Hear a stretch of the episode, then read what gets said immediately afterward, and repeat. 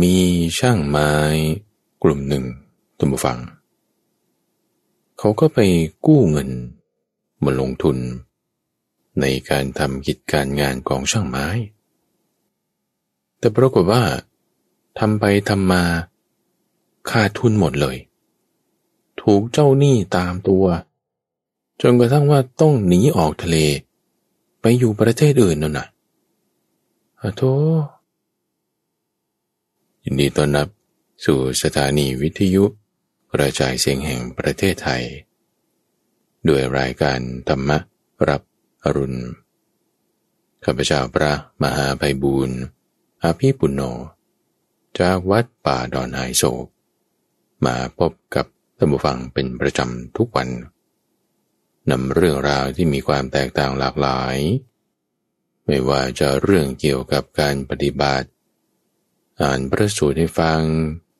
อธิบายบ้างในบางเรื่อง เกี่ยวกับในชีวิตประจำวัน หรือในทุกวันศุกร์อย่างนี้ท่านผู้ฟัง เป็นช่วงของนิทานปรรณนา เป็นช่วงเวลาที่ข้าพเจ้าจะนำเรื่องราวในนิทานชาดก นิทานธรรมบท ที่เกี่ยวข้องกับในทางคำสอนของพระพุทธเจ้า ที่ท่านได้มีการยกเรื่องประเด็นธรรมะ อันใดอันหนึ่งขึ้นมาเป็นหัวข้อ แล้วก็อธิบายประกอบ ด้วยเรื่องที่เกิดในชาติก่อนๆก็เรียกว่าเป็นชาดก เรื่องราวความเป็นมาอย่างไร ก็เรียกว่าเป็นนิทานธรรมบท จึงใช้คำว่านิทานไงนิทานะ หมายถึงสิ่งที่มาก่อน สิ่งที่เป็นไปก่อนแล้ว ปรารบเรื่องอะไรจึงเกิดมาถึงจุดนี้เหตุนี้ได้ เวลาเราศึกษาเรื่องราวที่เป็นการอธิบายเพิ่มเติมนี้ ก็จะต้องให้อย่าหลงประเด็น อย่าลืมประเด็น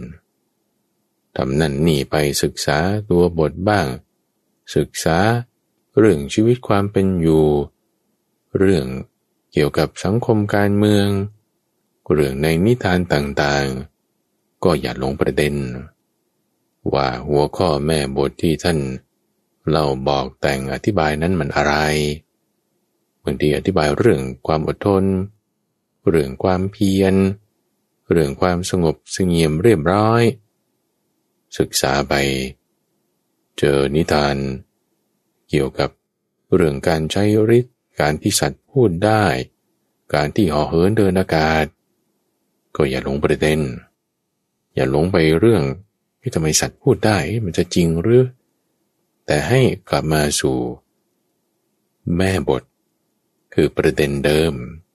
นั่นคือเรื่องความเพียรเรื่องความอดทน เรื่องความสงบสงเงียมเหล่านั้น อันนี้จะทำให้การศึกษาของเรานั้นมีความกว้างขวาง มีความลึกซึ้ง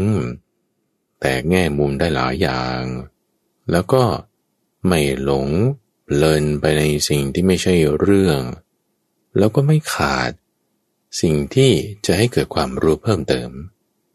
บางคนคิดว่าเรื่องนี้มันเรื่องเป็นน้ำจิ้มแล้วมันเป็นคนละอย่าง จึงโยนทิ้งหมดไม่สนใจหมด ก็จะขาดไป จะได้ไม่เต็มที่ ความรู้เราก็ไม่กว้างกวางขึ้นมาข้าพเจ้าก็จึงสัปดาห์ละครั้งละกันนะสัปดาห์ละครั้ง เรามาฟังเรื่องราวเหล่านี้กัน โดยสัปดาห์นี้ก็จะเอาประเด็นที่เกี่ยวกับเรื่องการทำงานไม่ข้างค้าง มาเพิ่มเติมให้ท่านผู้ฟังฟัง จากในช่วงของใต้ร่มโพธิบท ที่ในช่วงนั้นเรารันซีรีส์เรื่องของมงคลชีวิตหนึ่งในมงคล 38 ประการนั้น คือการทำงานให้มันสำเร็จ ให้มันเสร็จ ยกเรื่องนี้ขึ้นเป็นประเด็น ยกเรื่องนี้ขึ้นเป็นแม่บท เป็นหัวข้อแล้ว อ่ามีนิทานประกอบ นิทานที่เกี่ยวข้องกับคนทำงานไม่ถูกขั้นตอน คนทำงานบางทีก็แก้ไขตัวเอง เปลี่ยนแปลงจากไม่ดีมาดี ก็ได้ก็มี โดยวันนี้ก็จะนำมีหลายเรื่องเลยทุกฟัง เอาแต่ละว่าเวลามันจะมีเท่าไหร่เราก็ไล่กันไปทีละข้อละเรื่อง เรื่องแรกเป็นเรื่องของคนที่เขาไปหาฟืน ในนิทานชาดกที่ชื่อว่าวรุณะชาดก ว่าด้วยการทำไม่ถูกขั้นตอนทำให้เพื่อนๆนี่ต้องได้รับความลำบาก ต้องได้รับความเดือดร้อนไปด้วย จากไอ้หมอนี่ เป็นสำนักของผู้ที่กำลังเรียนมนอยู่ ในอาจารย์ปรามแน่นอนแล้วว่าอาจารย์นี่ก็คือโพธิสัตว์นี่แหละนะ โดยในสำนักนี้เขาก็จะมีมานพที่มาเรียนมนจากพ่อปรามบวกมานพนักเรียนหนุ่มนี่เขาก็อยู่กันประมาณ300ถึง500 สมัยก่อนนู่นเวลาจะไปเรียนความรู้ก็ไปอยู่ที่สำนักของอาจารย์ ก็ไปอยู่กับโพธิสัตว์ที่เป็นอาจารย์สอนมนให้กับพวกลูกศิษย์ เวลาไปอยู่ด้วยกันแล้วก็ หาฟืนบ้าง หาอาหารหาผลไม้ มาเลี้ยงกัน เพื่อที่จะให้สำนักเนี่ยนะไปอยู่ได้ มานพกลุ่มนี้ประมาณ 500 คน ก็ไปหาฟืน ในกลุ่มของห้าร้อยคนเนี่ยมีบักบักหนึ่ง บักนี่ก็คือหมอแหละ หมอนี่คือคาถาชายนายหนึ่งอะไรเป็นคนขี้เกียจเป็นคนขี้เกียจเป็นคนเกียจกร้าน เพื่อนเขาไป ทำหาฟืนกัน ตัวเองก็แบบว่าไปนอน เออไม่ยอมไปทำหาฟืน เหมือนกับที่เพื่อนๆเขาทำไม่แอบไปนอนมานพคนนี้เวลาไปนอนก็ไปเจอต้นกลุ่มต้นหนึ่งตัมบูฟังคิดว่าเอ้ยเขาไปหาฟืนกันนะ เขาจะเอาไม้แห้งๆ ตัวเองก็คิดว่าเฮ้ยต้นนี้มันน่าจะเป็นไม้แห้งๆดีนะ ดูสีดูท่าแล้วมันใช่ แต่ว่าเข้าใจผิดไงท่านผู้ฟังว่า ต้นกลุ่มที่ไหนมันจะไปเป็นไม้แห้งได้ เพราะว่าต้นไม้เนี่ยมันเป็นต้นที่มันดูดน้ำเยอะ เป็นไม้ที่ไม่มีแกนไม่แข็งแรง จะทำฟืนก็ไม่ได้ดี แต่เข้าใจว่าเออเป็นต้นที่มันจะใช้เป็นฟืนได้ คิดว่าเพื่อนๆไปหาฟืนกัน หาไม้แห้ง ฉันเดี๋ยวก็หักกิ่งจากต้นกลุ่มนี่แล้ว แล้วก็เอาไปรวมกับพวก คือทำงานชนิดพอสาบานน้ำไม่ตายเข้าใจคำนี้ ในที่นี้ก็หมายความว่า ถ้าไปหาฟืนแล้ว เวลามาประชุมกันในตอนเย็น เอาหาฟืนได้เท่าไหร่มากน้อยยังไง ให้สาบานได้ไหมว่าได้ไปหามาโอ้สาบานได้สิสาบานได้ ไปหามาเนี่ยนิดหน่อยทำนิดนิดหน่อยหน่อยเอาถ้าให้งั้นสาบานนะ ได้สาบานเลย ให้ฟ้าผ่าตาย ก็มันได้ทำนิดหนึ่งมันก็เลย พอสาบานแล้วไม่ตายไงให้พอได้ชื่อนั้นเท่านั้น นี่เป็นลักษณะของการทำงานให้มัน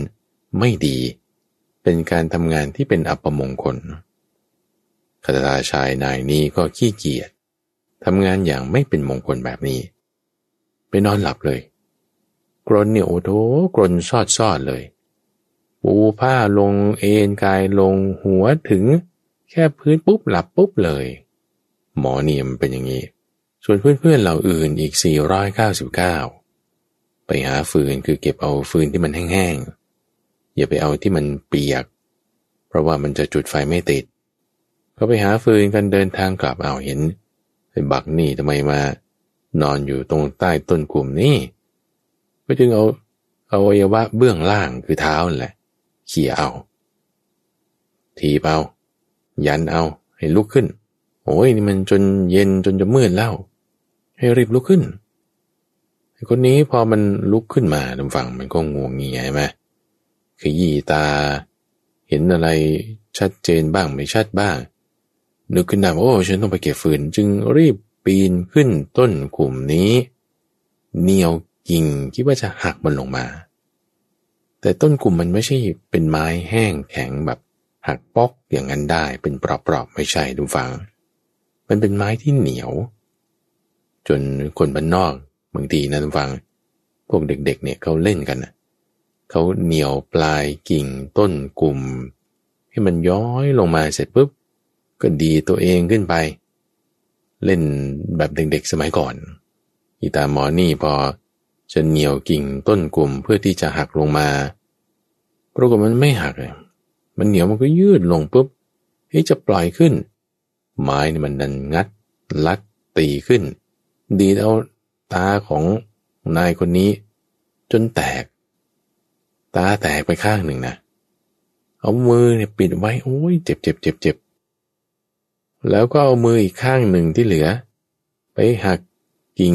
สดๆอันอื่นที่มันอยู่ ใกล้ๆและล่างๆเนี่ยแล้วก็ทำเป็นมัดผูกไว้รีบแบกไป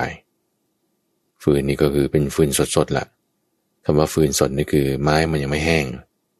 เวลาจุดไฟมันก็จะติดยาก พอเพื่อนๆเขาเอาฟืนที่แห้งไปกองรวมกันไว้ที่หนึ่ง ตัวเองตามมาที่หลังเขาก็เอาฟืนอันเนี้ยที่ตัวเองหามันไม่แห้งละไปวางทับไว้บนกองคนอื่นเขา พอถึงที่พักแล้วก็รักษาตาละเพื่อนก็หายามาหยอดให้นอนพักต่างๆได้ยินวันนั้นเองวัง มีคนนิมนต์กลุ่มพามกลุ่มนี้ เพื่อที่จะเดินทางไปอีกหมู่บ้านหนึ่ง อาจารย์ปรามที่เป็นโพธิสัตว์นี่ก็รับนิมนต์แล้วว่าเออเดี๋ยวจะไปสวดมนต์ให้พรทำพิธีกรรมอะไรต่างๆ แบบที่พรามก็จะทำให้ พอรับคำกันแล้วก็จึงมาสั่งลูกศิษย์บอกว่า นี่นะพรุ่งนี้นะ ต้องเดินทางไกลนะถ้าได้รีบออกตั้งแต่พระอาทิตย์ยังไม่ขึ้นเลยนะ แล้วก็ไปกินข้าวระหว่างทางนะ แล้วก็ให้ไปถึงที่นั่นนะ สวดมนต์บทนี้และบทนี้นะ อาจารย์รับนิมนต์เขาไว้ เขาให้เครื่องที่จะทำอะไรท่านก็รับไว้ ส่วนไหนเป็นของอาจารย์ก็เอากลับมาก็แล้วกัน สั่งการกันเรียบร้อย พอประมาณสักนี่แหละตีสี่กว่า ได้ไปเรียกคนรับใช้ ที่อยู่ในสำนักนั้นให้รีบ หุงข้าวต้มข้าว เพื่อที่จะทำเป็นห่อข้าวน้อยๆ แล้วก็ให้แต่ละคนละคนเดินทางไป เดินทางไกลวันนี้ ก็เลยไปเรียกเขาเสร็จแล้วก็รีบมาทำกับข้าว โดยเอาฟืน ที่ไอ้บักนั่นแหละ มันหาไว้ เป็นฟืนเปียก เอาฟืนเปียกมาพยายามจะจุดไฟ จุดไฟ เป่าเท่าไหร่มันก็ไม่ติดนะเราะมันเป็นไม้เปียก มันยังไม่แห้งโถเราพ่อครัวเราจะไปเอาฟืนนั้นไปเอากองที่มันเปียก ก็เพราะว่าเขาวางไว้บนสุดนั่นแหละ ก็คิดว่ามันจะใช้ได้ จนกระทั่งว่า พระอาทิตย์ขึ้นแล้ว ยังจุดไฟไม่ได้เลยท่านผู้ฟัง อาจารย์มาเห็นก็เลยอ้าว ยังไม่ได้ไปกันอีกแล้วนี่โอ้ยไปดู เอ้าทำไมเอาฟืนเปียก มาก่อไฟหุงข้าวมันก็ไม่ได้ พอไปเปลี่ยนชุดฟืน ที่คนอื่นหาไว้ โอ้ยไม่ทันนานไฟติดเลย ไฟติดแล้วหุงข้าวแล้วจะไปยังไงมันไปไม่ทันแล้ว ตามเวลาอะไรต่างๆ ที่นัดไว้เสียหายหมด มนุษย์คนนี้บักนี่ที่ว่า มีความขี้เกียจขี้คร้าน อาจารย์พรามที่เป็นบริษัทนี้ จึงกล่าวขึ้นในที่นั้นว่า เอาดูสิงานเสียหาย เพราะว่าคนพาลคือคนโง่ทำไม่ถูกไม่ดี นอกจากตัวเองถูกไม้กลุ่มดีตา แตกเดือดร้อนตัวเองแล้ว ยังทำให้ผู้อื่นเดือดร้อนอีกด้วย นอนก็มานอนตอนกลางคืนก็ได้ ตอนกลางวันก็หาทำงาน ดันเอาเวลากลางวันไปทำงาน กลางคืนไม่นอน เออเด็กเดี๋ยวนี้บางทีเป็นอย่างนี้นะทุกฝังตีสามยังไม่นอน แล้วตื่นกี่โมงเกือบที่ยังนู่นนะเอางานก่อนมาทำทีหลังงานทีหลังไปทำก่อน จะมีความเดือดร้อนในภายหลังได้ พระพุทธเจ้าเนี่ยเล่าเรื่องนี้ให้ฟัง ปรารบภิกษุกลุ่มหนึ่งนี่แหละ ประมาณสามสิบรูป ที่เขาไปทำความเพียรอยู่ที่ชนบทปลายแดนแห่งหนึ่ง จังหวะที่ออกจะไปทำความเพียรนนั้นน่ะ ก็มีภิกษุรูปหนึ่ง ก็ตั้งชื่อให้นะว่า เป็นกุดุมพิกะปุตตติสะเถระ แต่ชื่อนี้ก็เป็นชื่อทั่วๆไปในระหว่างติสะนี่ก็ เหมือนในสมชาย ชื่อโลโลทั่วๆไป รูปใดรูปหนึ่ง ที่เป็นบุตรของกุดุมพี รูปนี้มีความเกียดคร้าน นี่นะปรารบภิกษุรูปนี้ว่าเป็นผู้ที่มีความเกียจคร้าน เพื่อนๆเนี่ยเขาจะไปอยู่ต่างจังหวัด จะไปอยู่ในที่ทุรกันดารที่ที่มันจะหลีกเร้นเงียบสงบ แต่อาจจะมีภิกษาหายากหน่อยภิกษุรูปนี้เขาติดใจในรสอาหารเขาก็ไม่อยากไปเพื่อนชวนไปก็ไปไปได้นิดหน่อยแล้วก็กลับก่อนนะระหว่างทางก็ไม่ไปด้วยแล้วนะ เหนื่อยแล้วจะกลับ รูปอื่นนี่เขาก็เออไม่เป็นไรไม่เป็นไรจะแบ่งฉันเองก็ได้ยี่สิบเก้าคน พอไปถึงแล้วปฏิบัติสมณธรรมทำความเพียรอยู่ตลอดพรรษานะ ประสบความสำเร็จนะ แล้วก็จนก็จะต้องได้บรรลุธรรมขั้นสูงเลยนะเออพอประสบความสำเร็จได้บรรลุธรรมขั้นสูง กลับมาเมืองสาวัตถี มาเข้าเฝ้าพระพุทธเจ้าแล้ว กราบทูลเรื่องราววันนี้ได้บรรลุอย่างนี้ การภาวนาเป็นอย่างนี้อย่างนี้แม่พระพุทธเจ้านี่ดีใจ ว่าเออพวกนี้มันเอาสาระนะ แล้วก็จึงปล่อยให้ไปพักผ่อนกันตามสบาย ติสาเทระ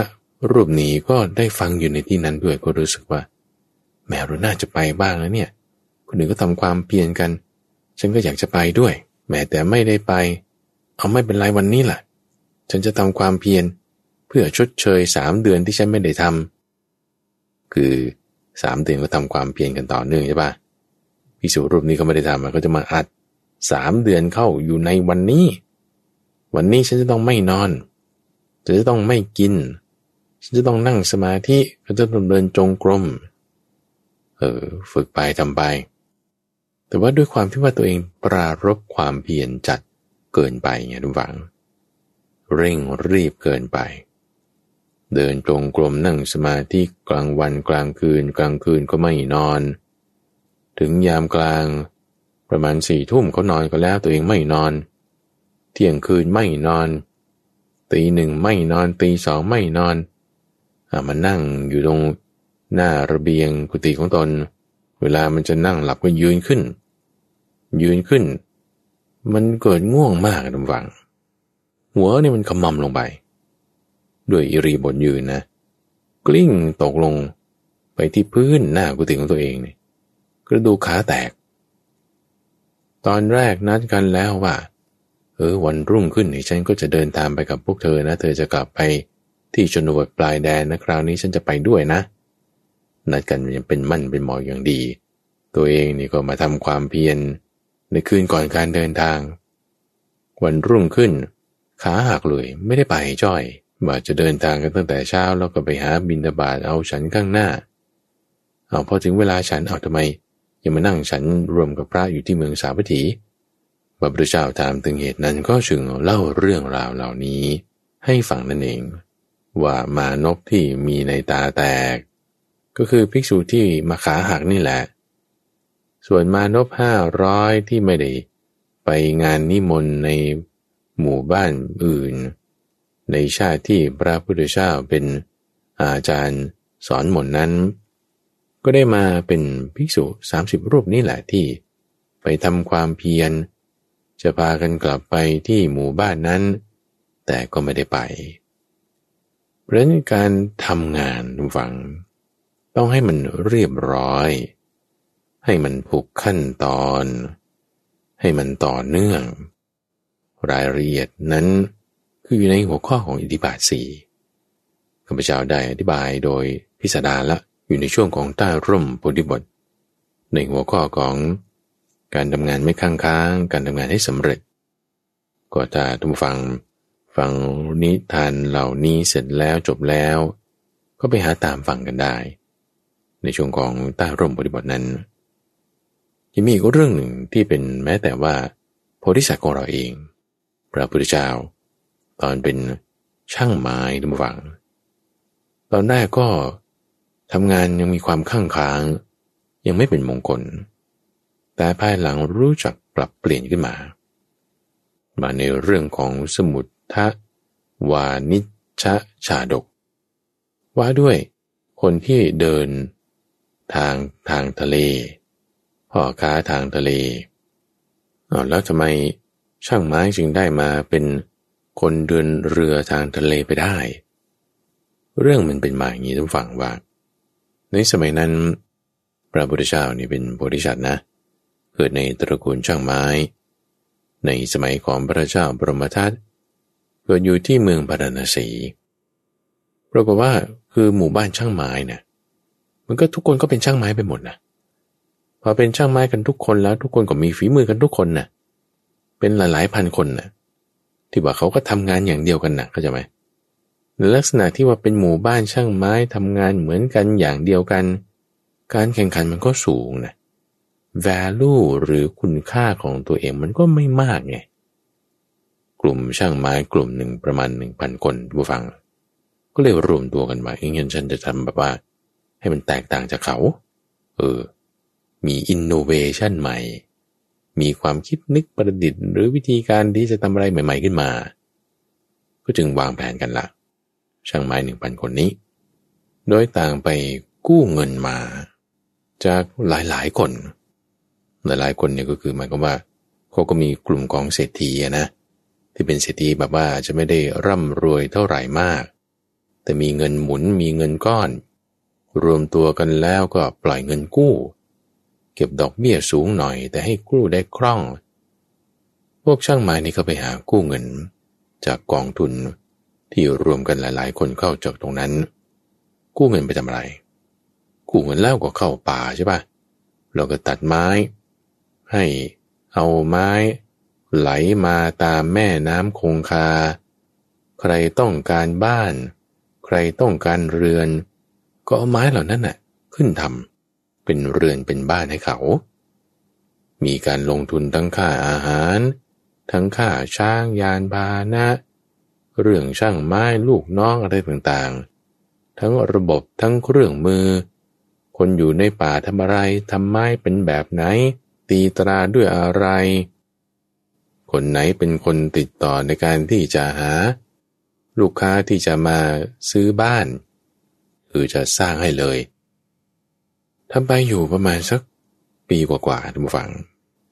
มันไปไม่ได้ คือมันติดขัดเอาคนก็ไม่ได้ต้องการบ้านบ้าง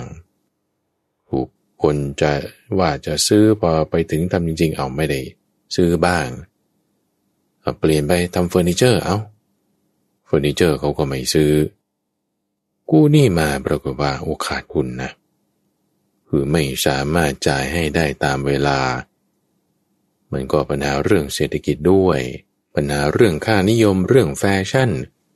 ว่าเดี๋ยวนี้เขาไม่ได้นิยมใช้อันนี้แล้วเขานิยมใช้จากดิน ปั้นเอาขึ้นเป็นบ้านขึ้นเป็นเฟอร์นิเจอร์ เป็นบ้านดินอย่างเงี้ยแล้วก็มีเฟอร์นิเจอร์ด้วยเนี่ยก็ไม่ได้ใช้เป็นบ้านไม้นี่ เอขาดทุนละคราวนี้ทำยังไง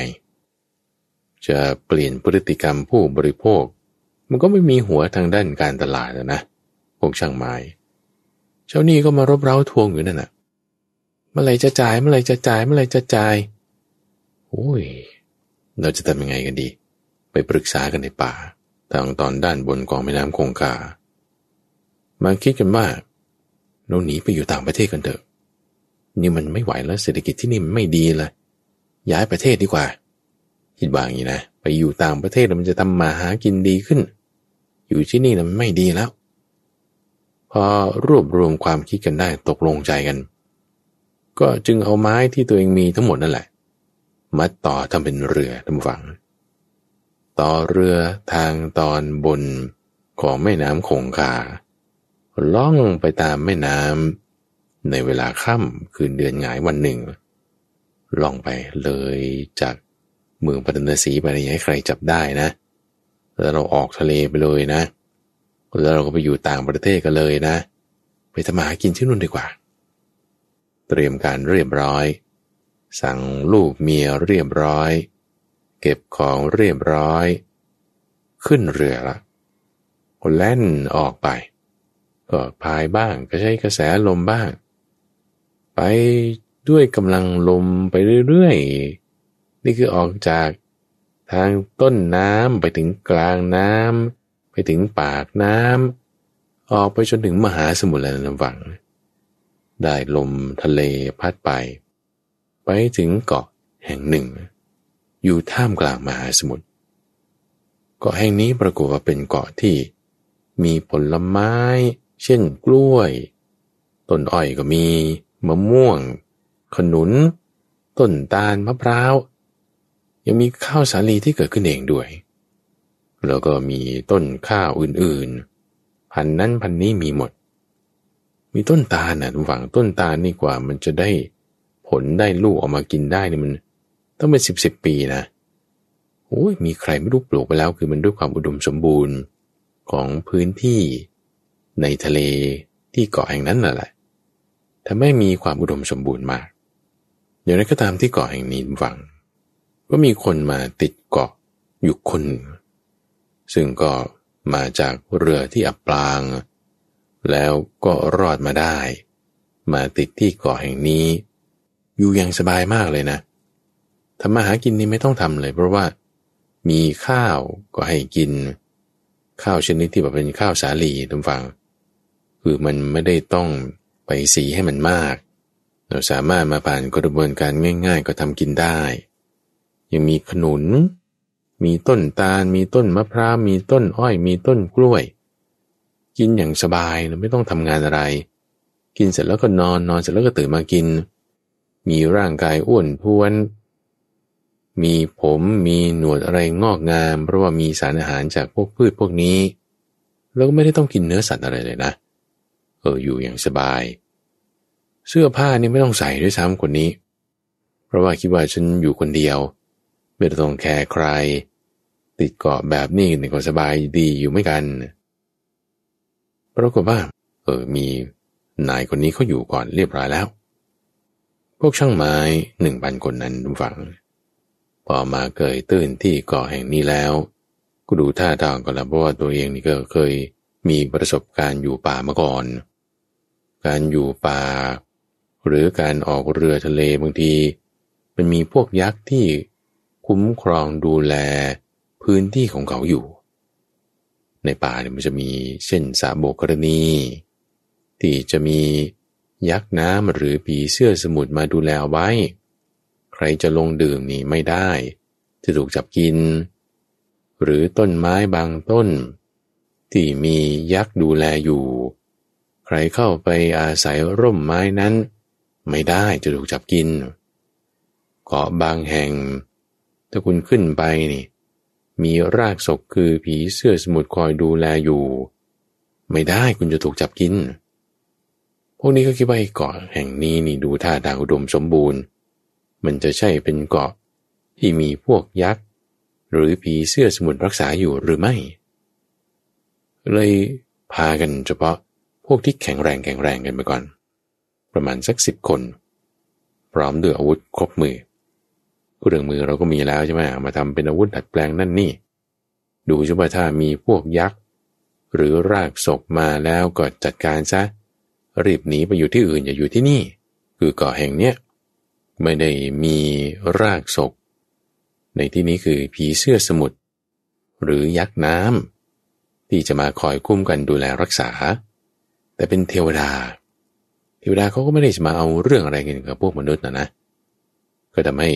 ชายคนที่มาติดเกาะแห่งนี้ตั้งแต่ในตอนแรก เขาสามารถอยู่ได้อย่างสบาย มีอาหารการกินบริบูรณ์ พวกช่างไม้ประมาณสิบคนลงไปถึงปุ๊บ ตั้งใจว่าจะไปคอยดูลาดเลาก่อน ก็ไปเจอบุรุษชีพเลยคนนี้ ที่เขามาอยู่ก่อนหน้านี้แล้ว นอนอยู่ใต้ต้นไม้ เปลือยกายอยู่ ผมเผ่ารุงรัง ก็เลยคิดว่าไอ้เนี่ยนะเนี่ยมันเป็นยักษ์แน่นอน มันเป็นผีเสื้อสมุทรแน่นอนโถดูท่าทางมันน่าเกลียดจริง ๆ ทั้งอ้วน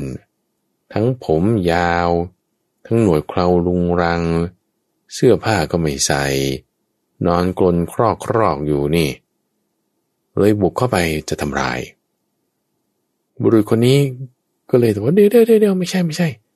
ผมผมผมไม่ใช่เป็นยักษ์ ไม่ใช่เป็นผีเสื้อสมุทร ผมนี่เป็นคนธรรมดานี่แหละ เขาไม่เชื่อไงทำไมท่าทางเป็นอย่างนี้กูจึงพยายามอธิบายให้กันฟัง ว่านี่เป็นอย่างนี้อย่างนี้ที่นี่เป็นอย่างนี้ เป็นอย่างนี้อย่างนี้นี่คือเป็นยังไงใช่ไหมโอ้ที่นี่มีความสะดวกสบาย ไม่ต้องไถไม่ต้องหวาน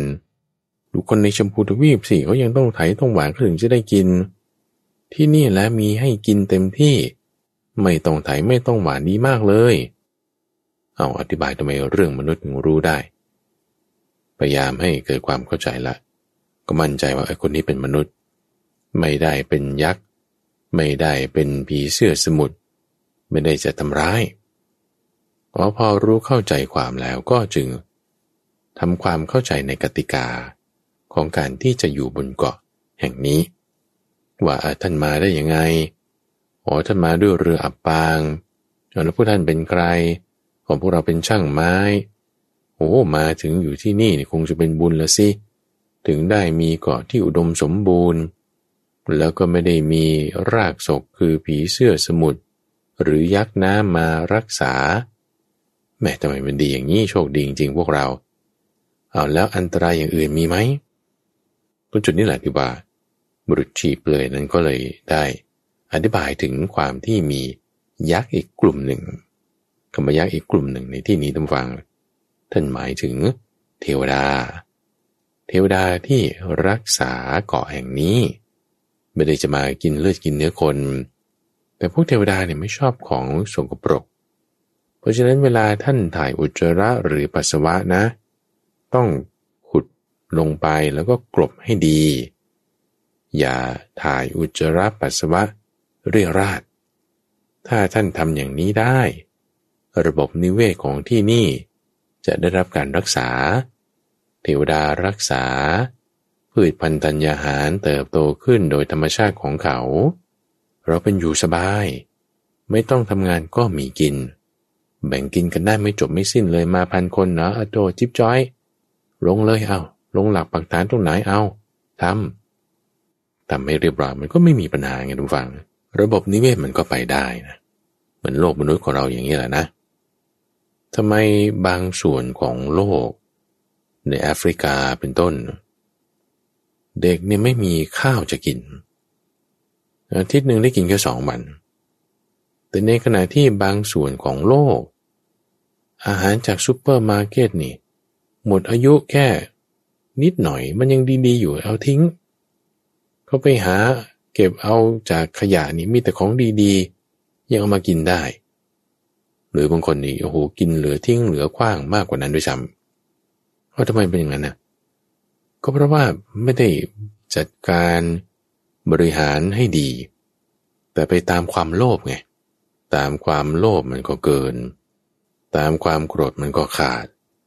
ถูกเผาไหม้ถูกหิวให้แห้งผาก อยู่ด้วยอำนาจของกิเลส มันก็เลยแบบอยู่กันไม่พอ ไม่พอนี่คือทั้งได้แล้วจนมากเกิน ก็ยังไม่พอ ไม่พอนี่ยรวมถึง ไม่พอที่จะกินด้วยซ้ำได้รับความลำบากไม่ได้รู้จักแบ่งกันให้เหมาะสม ในเกาะแห่งนี้เขาพยายามที่จะจัดการแบ่งกันให้เหมาะสม ก็อยู่ได้นะทุกฝัง อยู่ได้ไม่มีปัญหา อยู่ผ่านไปประมาณสักสองสามเดือน ลงหลักปักฐานกันที่นั่นสองสามเดือนเนี่ยก็มีการ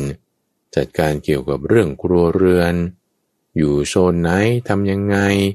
ไม่ให้เบียดเบียนระบบนิเวศอยู่กันอย่างนี้ ลงตัวกันออกมามีสองหมู่บ้านทั้งหมดหมู่บ้านแรก ก็มีช่างไม้ ประมาณห้าร้อยครอบครัว หมู่บ้านหนึ่งก็มีช่างไม้ประมาณห้าร้อยครอบครัว แต่ละหมู่บ้าน ก็มีหัวหน้าหมู่บ้าน หัวหน้าหมู่บ้าน หมู่บ้านหนึ่ง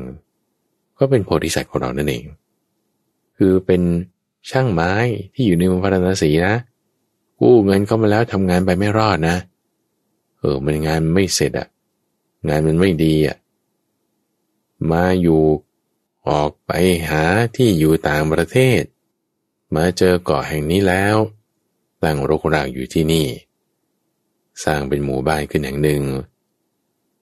เป็นคนที่ดีนะเคือคำว่าดีหมายความว่าขยันทำงาน ดูแล เพื่อนฝูงดี มีจิตใจดี ตามความเป็นโพธิสัตว์ แต่ความที่ว่าตอนอยู่เมืองปฐนสีนี่ทำไมบริหารจัดการขาดทุน คือมันหลายอย่างก็อาจจะทำผิดพลาดด้วยความเป็นโพธิสัตว์ก็ยังไม่ร้อยเปอร์เซ็นต์อาจจะมีข้อผิดพลาดต่างๆบ้างกับหมู่บ้านที่สองฝั่งก็มีช่างไม้ประมาณห้าร้อยครอบครัว หัวหน้าของหมู่บ้านเนี่ยเป็นผู้ที่จะติดใจในรถ ชอบความสะดวกสบาย มุ่งไปในทางการ เจอที่สถานแบบนี้ละแหมเอาเลยแหละว่าฉันต้องอยู่ใกล้ๆ ต้นนี้นะมันดูแล้วดีกินแล้วชอบ อีกกลุ่มหนึ่งก็เออคิดว่าจะไปตั้งหลักปักฐานอยู่ตรงนี้นะเกี่ยวกับเรื่อง ลมเกี่ยวกับเรื่องการเดินทาง ก็คิดไปคนละอย่าง ก็จึงให้มีสองหมู่บ้าน ที่เป็นคล้ายๆ คนละนโยบาย หัวหน้าหมู่บ้าน ที่สองนี่ก็ติดใจในรสชาติ ที่หนึ่งนี่ก็เป็นโพธิสัตว์ของเราไม่ได้ติดใจในรสชาติเท่าไหร่เวลาก็ผ่านไปประมาณเกือบปีบูฟังพอผ่านไปเกือบปีอยู่ก็ยังสบายมากเลยนะ งานการไม่ต้องทำเลยนะ แค่ว่าถ่ายอุจจาระแล้วกลบให้เรียบร้อยก็แค่นั้นเองใช่ปะแล้วก็ อยากกินอะไรก็ไปเอามากิน ไม่ได้จำเป็นจะต้องเก็บด้วยซ้ำเพราะว่าระบบตู้เย็นระบบเก็บมันไม่สู้ไปกินเอามาสดๆ แล้วก็มาทำกิน มันดีกว่า อาหารการบริโภคนี้ก็สะอาด ไม่ได้มีเนื้อสัตว์เลย กินกล้วยบ้างกินเงาะบ้างกินอ้อยบ้าง บางทีก็เอาข้าวสาลีมาทำเป็นขนมปังบ้างอะไรบ้าง อยู่มาผ่านมาก็อ้วนแล้วทีนี้ แบบอยู่สบายเนี่ยมันก็จะขี้เกียจซะหน่อยหนึ่งให้ใกล้เวลาที่เราจะมาครบรอบปีแล้วเนี่ยเรามาทำการฉลองกันดีกว่า กลุ่มหัวหน้าหมู่บ้าน กลุ่มที่สองที่ติดใจในรสชาติ ก็เลยคิดว่างั้นฉันจะเอาข้าวสาลีนี่แหละ มาหมักทำเป็นเหล้าออกไอเดียเลย คือคิดเหมือนตอนที่อยู่ป่า ตอนที่ไปหาไม้ในกรุงพระนศีเลยทำงานได้อะไรนิดหน่อยแล้วก็เอาเงินมาใช้ ซื้อนั่นนี่ทำเป็นเหล้าแล้วมันก็กินแล้วมันก็มึนแล้วแล้วมันก็ทำงานไม่ได้เต็มที่นะนะนี่ก็เป็นอีกสาเหตุหนึ่ง ที่ทำให้การงานข้างค้าง แล้วก็ทำไม่สำเร็จ ถูกเจ้าหนี้ทวงใช้ไม่ได้ก็นี้มาอยู่ต่างประเทศที่เกาะแห่งนี้ คราวนี้ก็จะเอาเหมือนกันนะหัวหน้าหมู่บ้านแห่งนั้น จึงสั่งลูกบ้านตัวเองต้มเหล้า นะต้มขึ้นมาทำเหล้าขึ้นมาแล้วก็มาแบ่งกันกิน แบ่งกันกินทั้งหมดเลยนะหนึ่งพันครอบครัวเอาคนไหนไม่กินก็ไม่กิน คนไหนกินก็กินกันไปใช่ปะพวกที่ชอบกินอยู่ในหมู่บ้านที่สองก็มาก พวกที่ชอบกินอยู่ในหมู่บ้านที่หนึ่งก็มีอยู่ แต่ไม่มาก ทีนี้กินแล้วเมาแล้วทำยังไง ก็ถ่ายปัสสาวะอุจจาระเรียราเนี่ย ไปฉี่ใส่โคนต้นไม้บ้าง ไปอือหลังอยู่โคนต้นไม้แล้วก็ไม่กลบบ้างทำพื้นที่ต่างๆให้สกปรก ให้ไม่สะอาด กลายเป็นที่ที่ไม่น่าดูไม่น่ารื่นรมไปบุฟังลองนึกถึงงาน อะไรที่เขาเป็นแฟร์แล้วที่เขามีการจัดการกิน มีพวกนักเลงสุราพวกคนดื่มนะ่ะดูงานเลิกสภาพเป็นยังไงนะนะเละสกปรกอ้วก โอ้ คือรุ่งขึ้นมาเป็นอย่างนั้นเลยพวกเทวดาที่อยู่ที่นั่นเนี่ยกูรู้สึกแบบทำไมพวกมนุษย์นี่มันทำอย่างนี้ เลยคิดว่าจะไม่อยากให้พวกมนุษย์นี่อยู่ละมีเทวดาที่รักษาเกาะอย่างนี้นะเขามาคิดกันว่าอย่างนี้ เราจะทำให้น้ำท่วม ท่วมเกาะนี้ให้หมดเลย แล้วก็ล้างเกาะนี้ให้สะอาด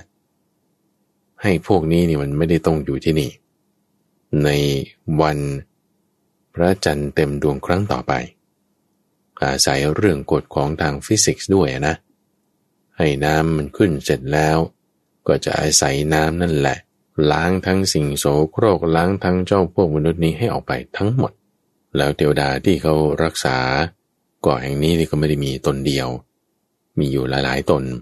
มีเทวดาตนหนึ่งที่ มีความคิดว่าโอ้ยการฆ่าสัตว์นี่มันไม่ดีนะเราจะมาเบียดเบียนพวกมนุษย์ เขาก็ทำแค่ครั้งเดียวเอง ก็เลยพยายามจะมาเตือนพวกมนุษย์ท่านผู้ฟัง เทวดาตนนี้นะ อีกตนหนึ่งเนี่ยแหละ ที่เขาไม่เห็นด้วยกับหมู่คณะของเทวดาเขา จึงมาเตือนพวกมนุษย์ บอกว่า ในวันพระจันทร์เต็มดวงครั้งต่อไปนี้นะ อีกสิบห้าวันเนี่ย จะมีคลื่น ที่ซัดมาท่วมเกาะนี้จนหมดเลยนะ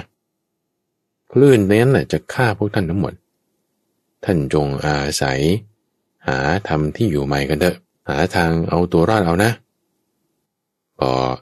บอกอย่างนี้แล้ว เทวดาอีกต้นหนึ่งที่เป็นต้นคิด ในการที่จะกำจัดพวกมนุษย์ให้ออกไปจากเกาะแห่งนี้ ที่มีลักษณะนิสัยแบบเยี่ยมโหดนะมีความกะกระ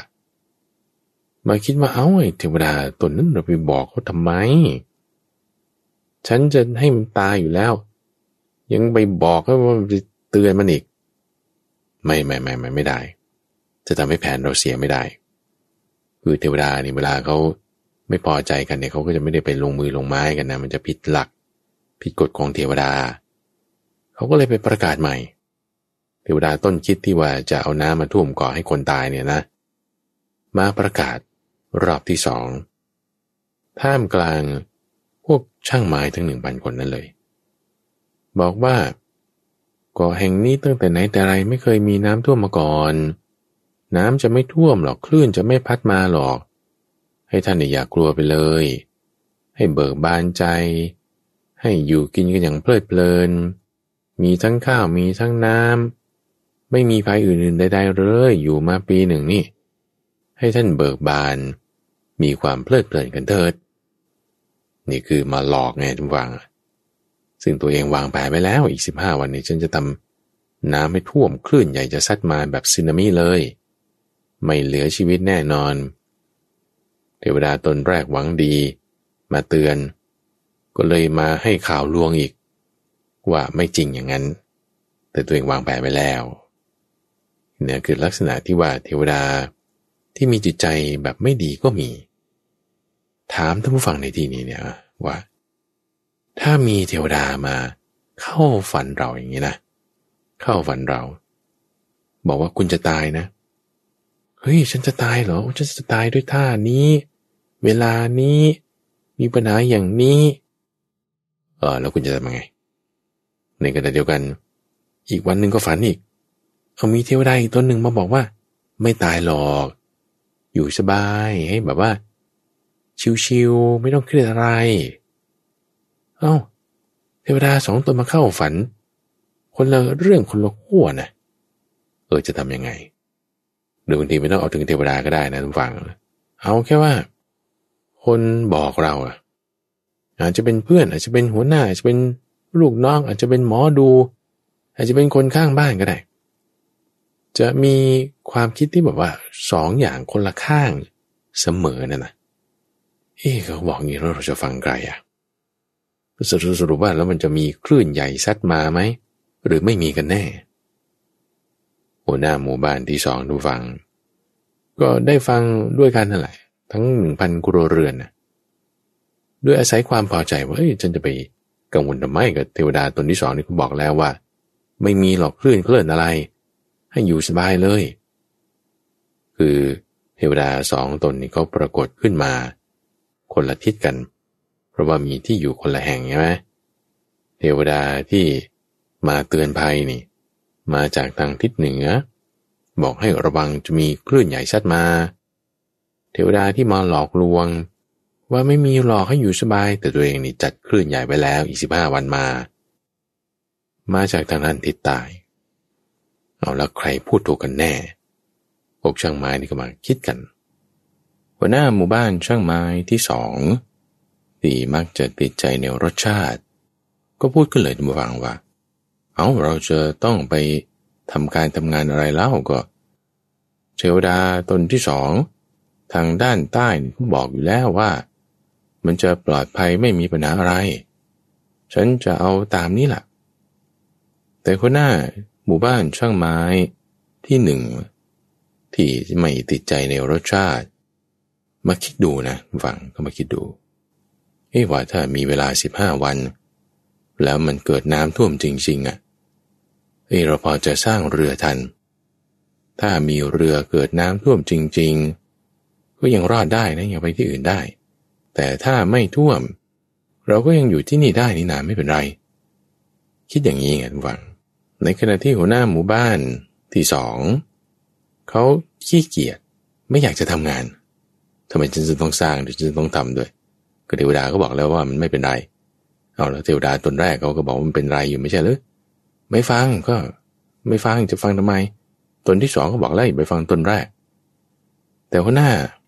ช่างหมายหมู่แรก คิดว่าต้องฟังทั้งสองคนฟังทั้งสองคนเราก็เตรียมการไว้ไง ไม่เป็นไรนี่นาว่าถ้าผิดพลาดอะไรขึ้นมา เราก็ยังจอดเรือไว้ได้ แล้วก็อยู่เกาะนี้สืบต่อไป ไม่ไปก็ได้ก็อยู่ที่นี่ไปอย่างนี้ พวกที่ว่าจะไม่ทำเลยนะเขาก็ไปด่าว่าพวกที่จะลงมือทำจะตัดไม้เตรียมสร้างเรือเหมือนครั้งแรกที่เดินทางมาที่นี้ ว่าเป็นเหมือนจระเข้ในโอ่งเป็นกบในกะลา ไม่รู้เรื่องอะไรซะเลย เทวดาตนแรกที่มานั่นแหละก็มีความเครียดแค้นในเราก็จะหลอกเรา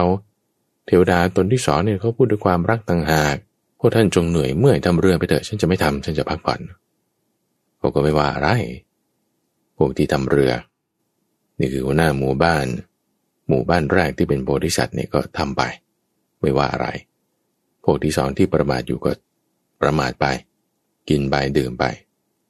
พอถึงวันเพ็ญในรอบถัดไปทุกฝัง ดวงจันทร์ขึ้นเต็มท้องฟ้าเลยนะสว่างมาก แล้วก็ เมฆไม่มี ฝนไม่ตก เกิดมีน้ำขึ้นขึ้นขึ้นขึ้น น้ำนี่ค่อยๆขึ้นมา สูงเพียงแค่ ข้อเท้า ค่อยๆซัดขึ้นมาซัดขึ้นมาใช่ปะพวกหมู่บ้านแรกที่มีเรือเนี่ยก็เตรียมเรือละ ยังไม่ขึ้นแต่เตรียมไว้ เตรียมข้าวของอะไรต่างๆไว้ พวกหมู่บ้านที่สองที่ไม่ได้มีเรือ ก็บอกเนี่ยน้ำมันขึ้นมาก็เพื่อที่จะ ชำระล้างเฉย เดี๋ยวคลื่นก็ซัดขึ้นมาขึ้นมาอีกคนนี้สูงเท่าเอวล้วสูงเท่าเอวก็ยังแบบคอยปลอบตัวเองอยู่นะว่า เฮ้ยไม่มีอะไรหรอกมันก็มาล้างชำระเกาะนี้เท่านั้นแหละ สูงเข้าเอวแล้วจะไปอยู่อะไรคุณฟังพวกหมู่บ้านแรกนี่ขึ้นเรือเลย ทีนี้พอน้ำมันขึ้นถึงเอวแล้วมันก็ปุ๊บปั๊บปุ๊บปั๊บขึ้นเรือละท่วมมิดศีรษะ ท่วมชั่วต้นตาล ชั่วสองต้นตาลสามต้นตาล เป็นคลื่นเหมือนกับสึนามิเนี่ยพัดมาวืบกวาทุกสิ่งทุกอย่าง ไปหมด เรือก็ไป แต่ด้วยความที่เรือมันยังมีการลอยตัวอยู่ได้ พวกหมู่บ้าน ช่างไม้ห้าร้อยคน ที่ได้สร้างเรือเตรียมไว้ ก็รอดจากคลื่นสึนามิหลอดแล้วก็ ไปตามทางของตนละพระพุทธเจ้าบอกว่าช่างไม้คนพาลที่ติดใจในรสอาหารนั้น คือพระเดียวทัตในสมัยนี้ ส่วนช่างไม้ที่ไม่ติดใจในรสอาหารเริ่มทำเรือในช่วงเวลาแค่สิบห้าวันรอดมาได้ คือพระพุทธเจ้า เทวดาตนที่ซัดคลื่นมา ให้เกิดความชิบหาย ไม่พอใจการกระทำเรียราดไม่สะอาด ของพวกเราช่างไม้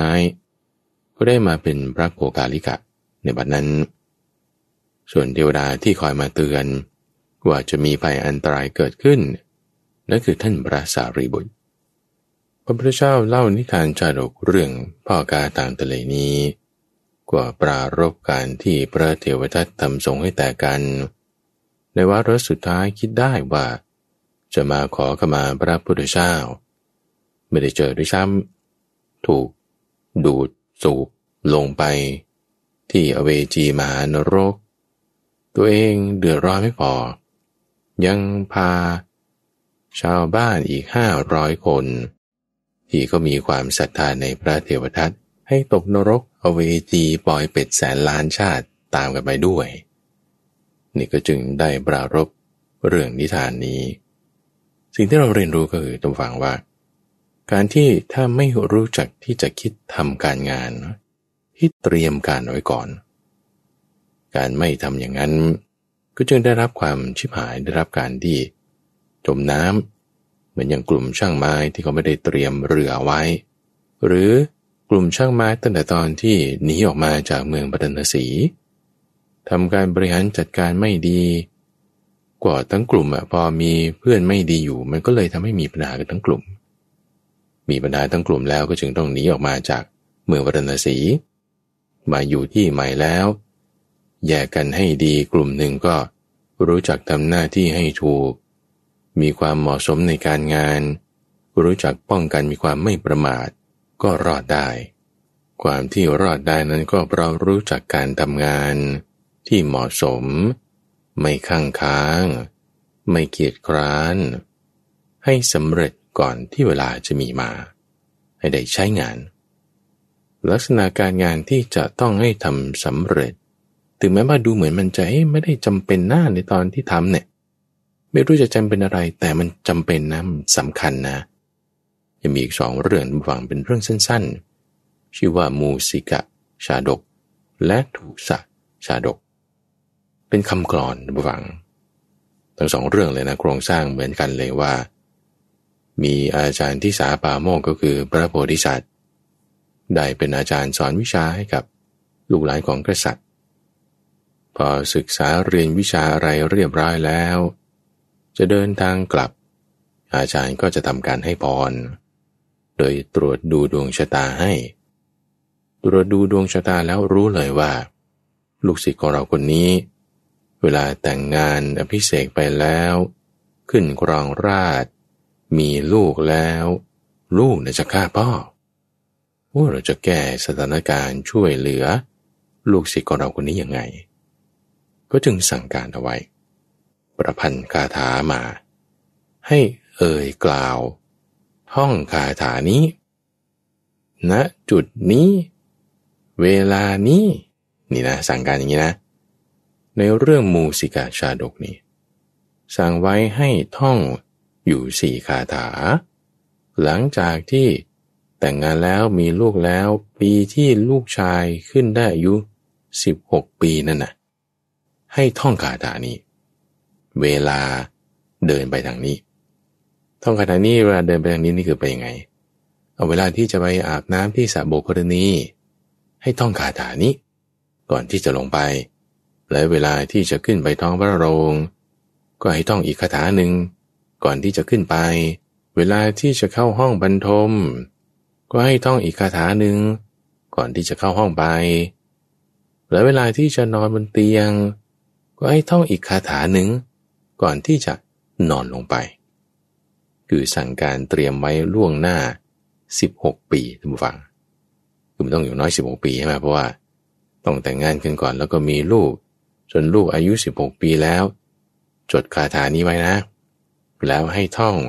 คาถาต่างๆเหล่านี้ในเวลาที่กำหนดให้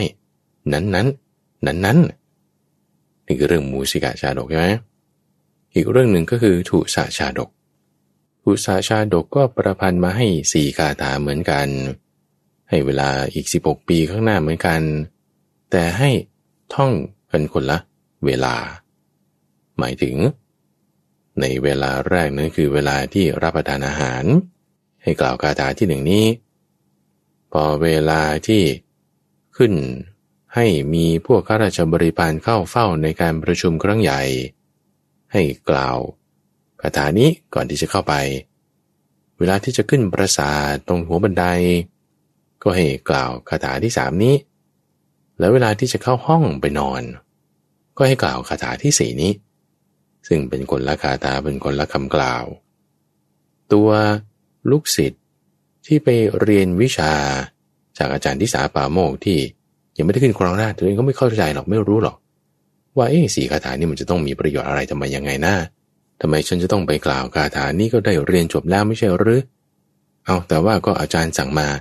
ก็รับรับมา รับรับมาแล้ว ผ่านไปสิบหกปีนะทุกฝัง บางคนนี่ก็ลืมไปว่าเอออาจารย์เคยสอนเรา เมื่อสิบหกปีที่แล้วให้พูดคำนี้เวลานี้แหม แต่ว่าสองกษัตริย์นี้เขาจำได้นี่คือคนละเรื่องนะคนละสมัยนะทุกฟัง คนละเรื่องคนละสมัยแต่ว่าเหตุการณ์เกิดคล้าย ๆ กัน ว่ากษัตริย์องค์นั้นพอมีลูกแล้วก็จะมีลูกที่จะคิดทำร้ายตนคาถาคำกล่าวนั้นผู้ฟัง เป็นคำกล่าวที่จะคอยป้องกันไง แสดงถึงความที่ว่ารู้แล้วว่า มีการดักซุ่มอยู่ของกุมารที่คิดจะมาซุ่มทำร้ายตนเอง ดักซุ่มอยู่ที่นี่ โดยในเรื่องของมูสิกาชาดกนั้น ลูกชายที่โตขึ้น เขาไปซุ่มอยู่ที่ทางสาโบกรณีที่จะลงอาบ พระราชาปกติก็จะมีนางท่าชื่อนางหนู ให้นางหนูเนี่ยไปตรวจดูสะให้เรียบร้อย แล้วจึงค่อยมาจะรายงาน แต่วันนั้นนางหนูไปตรวจแล้วเจอกุมารอยู่ที่นั่น เห็นกันแล้วก็ฟันฆ่าเลย ตัดนางหนูให้ขาดสองท่อน โยนทิ้งลงไปในบ่อ พระราชาก็ไม่เห็นนางหนูมาแต่ก็คิดว่าไม่น่าจะมีอะไร วันนั้นจำได้ว่าเอออาจารย์สั่งเราไว้อย่างนี้ เราจะไปลงสู่สระโบกรณี ไปที่สงสนาน ก็จึงกล่าวคาถานี้ขึ้นก่อน ซึ่งคาถาที่พระอาจารย์สอนให้เมื่อ 16 ปีที่แล้วนั่นน่ะ แต่เป็นคาถาเกี่ยวกับเรื่อง นางหนูว่าอยู่ที่ไหนนางหนูอยู่ที่ไหน คนอื่นเขาหานางหนูอยู่หาไม่เจอ แต่เรารู้นะว่านางหนูเนี่ยตายแล้วอยู่ในบ่อน้ำนี่ คือเป็นแค่คำพูดเฉยๆไงท่านผู้ฟังไม่รู้เรื่องอะไรหรอกพระราชานะ แต่พอกล่าวขึ้นอย่างนี้ปุ๊บ มันไปสอดคล้องกับเหตุการณ์ที่เกิดขึ้นณขณะนั้นพอดีไงว่า ลูกชายของตนเองคือพระโอรสนี่คิดจะฆ่าพ่อแต่ได้ฆ่านางหนูก่อนแล้ว พอได้ยินปุ๊บนี่ตัวแข็งทื่อเลย พระกุมารที่หลบอยู่ในบริเวณนั้น ตัวแข็งทื่อเลยโอ้เสด็จพ่อรู้แล้วหรอตายแน่ๆเลยแต่ที่จะได้ลงมือหนีไปก่อน ก็จึงรอดไปได้จากเหตุการณ์ครั้งที่หนึ่งนี้ เหตุการณ์ครั้งที่สองครั้งที่สามและครั้งที่สี่ก็เหมือนเหมือนกันนี่แหละ ผ่านไป จนถึงมีการประชุม